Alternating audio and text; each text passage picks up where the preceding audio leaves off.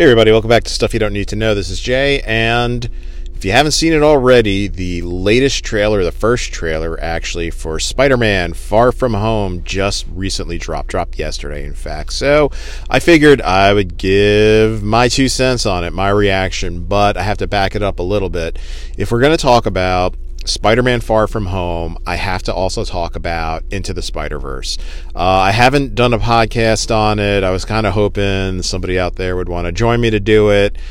Nah, I got no takers. So, guess what? I'm going to talk about everything Spider Man here, I guess. So, the trailer dropped. And I'm going to be honest. Um, it's not a knock on Tom Holland. I think Tom Holland is a great actor. I think he does a great job as high school Peter Parker. I think what it is, and especially after seeing Into the Spider Verse, I'm kind of tired of seeing high school Peter Parker. Into the Spider Verse, if you haven't seen it already, and there will be spoilers ahead. So if you really haven't seen Into the Spider Verse, uh, cover your ear from for some parts of this because I am going to talk about it. So, Into the Spider Verse, not only does it introduce us to Miles Morales, but it introduces us to a couple of different Peter Parkers. Uh, we have Peter Parker, voiced by Chris Evans, uh, who dies in the film. We have Peter. Uh, Peter, sorry, Peter B. Parker, uh, who comes from another universe uh, to help Miles out. Uh, Spider Man Noir, he is also a Peter Parker. Um, anime Spider man who is a young girl named Penny Parker who, through a telepathic link with a spider, controls a mech suit. Um, Peter Parker, of course. I mean, we have all these different versions of Peter Parker. And here's the thing I know Peter Parker's origin, Spider Man origin, is nerdy high school kid, gets bitten by a radioactive spider, becomes Spider Man. But that was back in the 60s. Peter Parker has grown up. Peter Parker has had to grown up. I mean, we've seen versions of him where he's married to MJ. I mean, right now in the comics, as far as I know, he's older, you know, he's married, he's got kids, he has a job, a mortgage, you know, all that fun stuff. And I think Tom Holland as a young Peter Parker that, you know, just got bit by the spider, trying to balance being Spider Man and doing my homework, uh, when I compare him to Andrew Garfield and Tobey Maguire, I think he does an excellent job. Uh, I was never a big fan of the Andrew Garfield Spider Man. Uh, I just didn't buy it. Yeah, he was young, you know, I would believe him as a high school kid, but Peter Parker's a genius. And Andrew Garfield, sorry, he just didn't come across like that. He just came across as this deadbeat slacker kind of a guy. Tobey Maguire really captured that geeky, awkward high school Peter Parker he just looked like a 32 year old man. Um, I mean, I I think out of the three, maybe Tobey Maguire slightly edges out Tom Holland. And, I, and again, I think Tom Holland, you know, into Homecoming, uh, when we saw him in Civil War, when we saw him in Infinity War, he does a great job. I just think I have high school gawky teenager Peter Parker fatigue. And, you know, after, like I said, after watching Into the Spider Verse and seeing different versions of Spider Man, different versions of Peter Parker, I mean, if you watch Into the Spider Verse, Peter B. Parker is, he's the main Spider Man there that helps out Miles that's the Spider-Man I want to see. You know, the Spider-Man that, you know, Aunt May passed away. Um, he tried to open a business, it failed. I mean, this was a down on your luck Spider Man, and I kind of want to see that film. I mean, we got that a little bit in Spider Man 2 with Tobey Maguire, kind of like, ah, I want to give up my powers and I just want to settle down with MJ and blah, blah, blah. Yeah, we kind of got that but to almost see a film dedicated like into the spider-verse was dedicated to a different version of spider-man that we're not used to seeing this is something i think i would really really like to see. So that being said let's take a look at the trailer. Um happy and aunt may. Wow okay. Um at first i was kind of like my first initial reaction was just like oh boy you know why are they doing this? But you know what? Aunt may deserves to be happy and Happy deserves to be happy. Jon Favreau, let me tell you, I love Jon Favreau um, from PCU. Uh, the movie Chef that he did, uh, I think that was a Netflix film or maybe in limited release.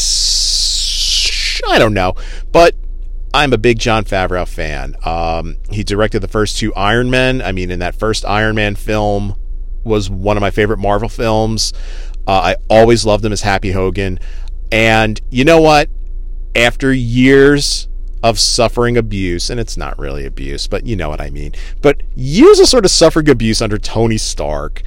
Um, I mean, yes, they have a great relationship, but I always felt like Happy just he just couldn't win. You know, Jon Favreau couldn't win, uh, and I think he's going to get a win here. And like I said, my my first gut reaction was, yeah, of course they're going to do this. But then I was like, you know what?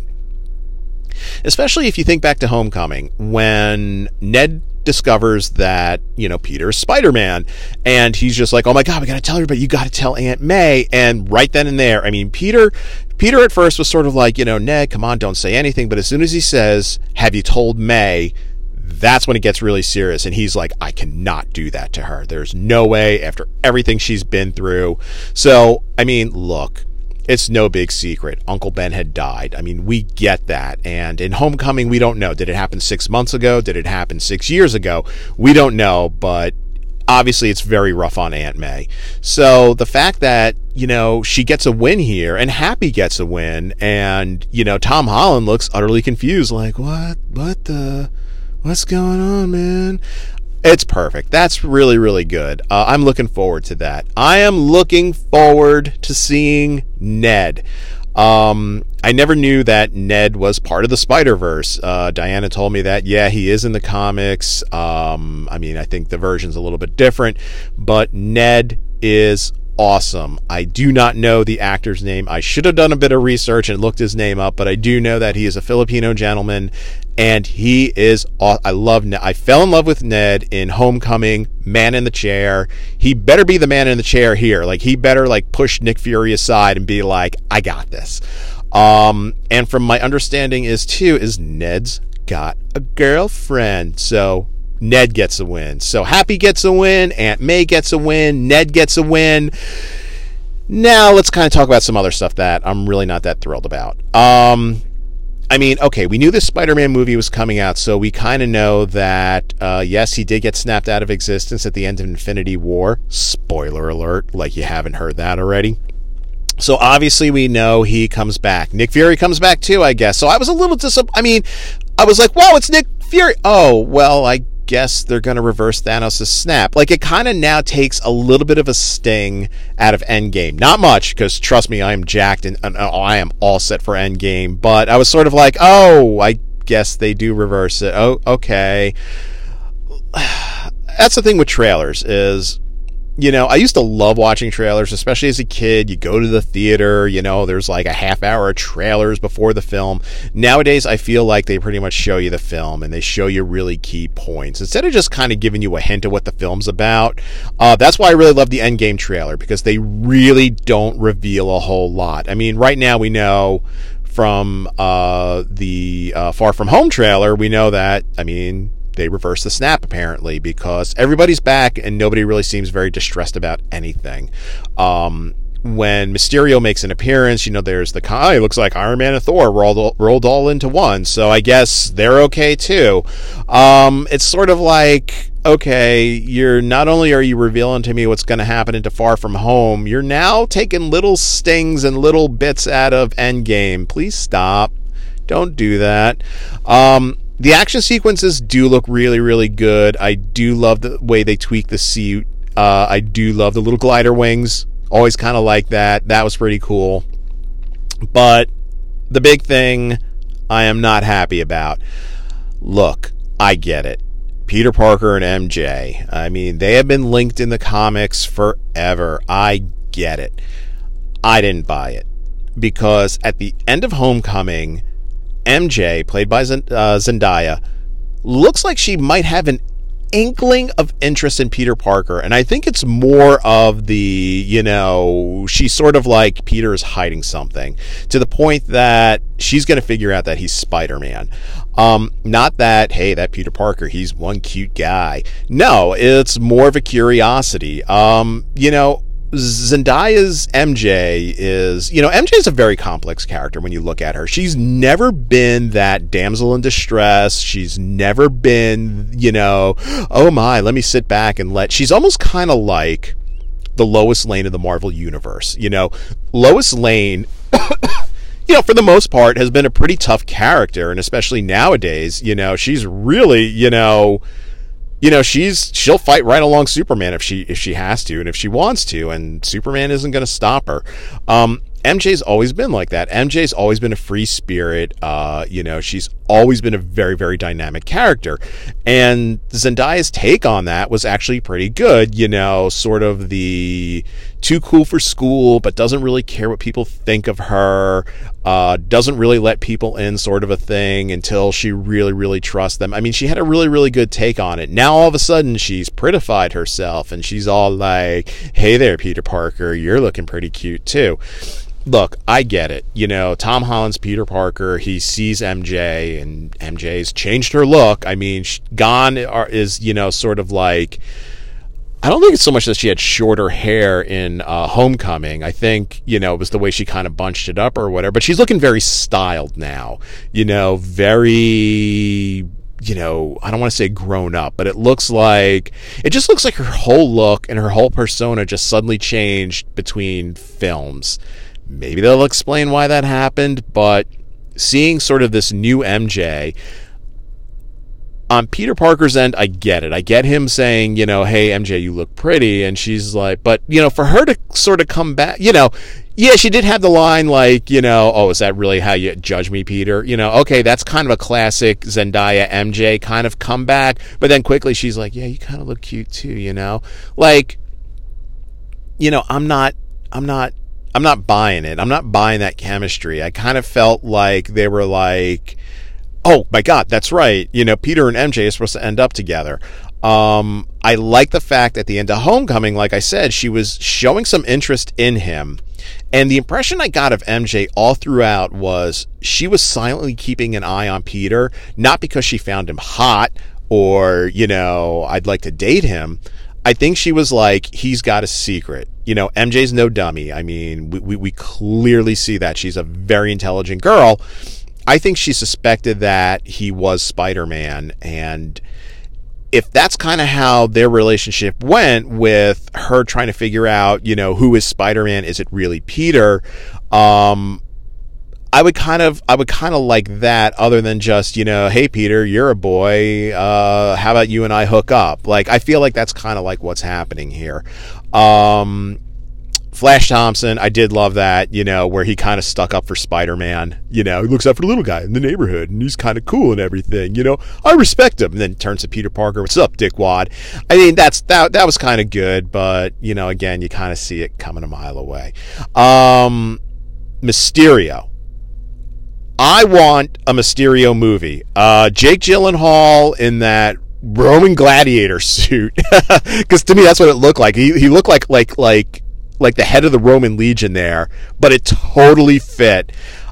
I like it, and I like from from what I gather, it almost sort of looks like he is going to be playing it that he is a hero, but he really wants to try to infiltrate Shield. I think that's what it is because it looks like in this film, Spider Man was fighting the Sandman, he was fighting Hydro, uh, and in that scene where he's fighting Hydro in Venice, um, you know, Mysterio comes into the rescue. He's sort of like, you know, you can't handle this kid.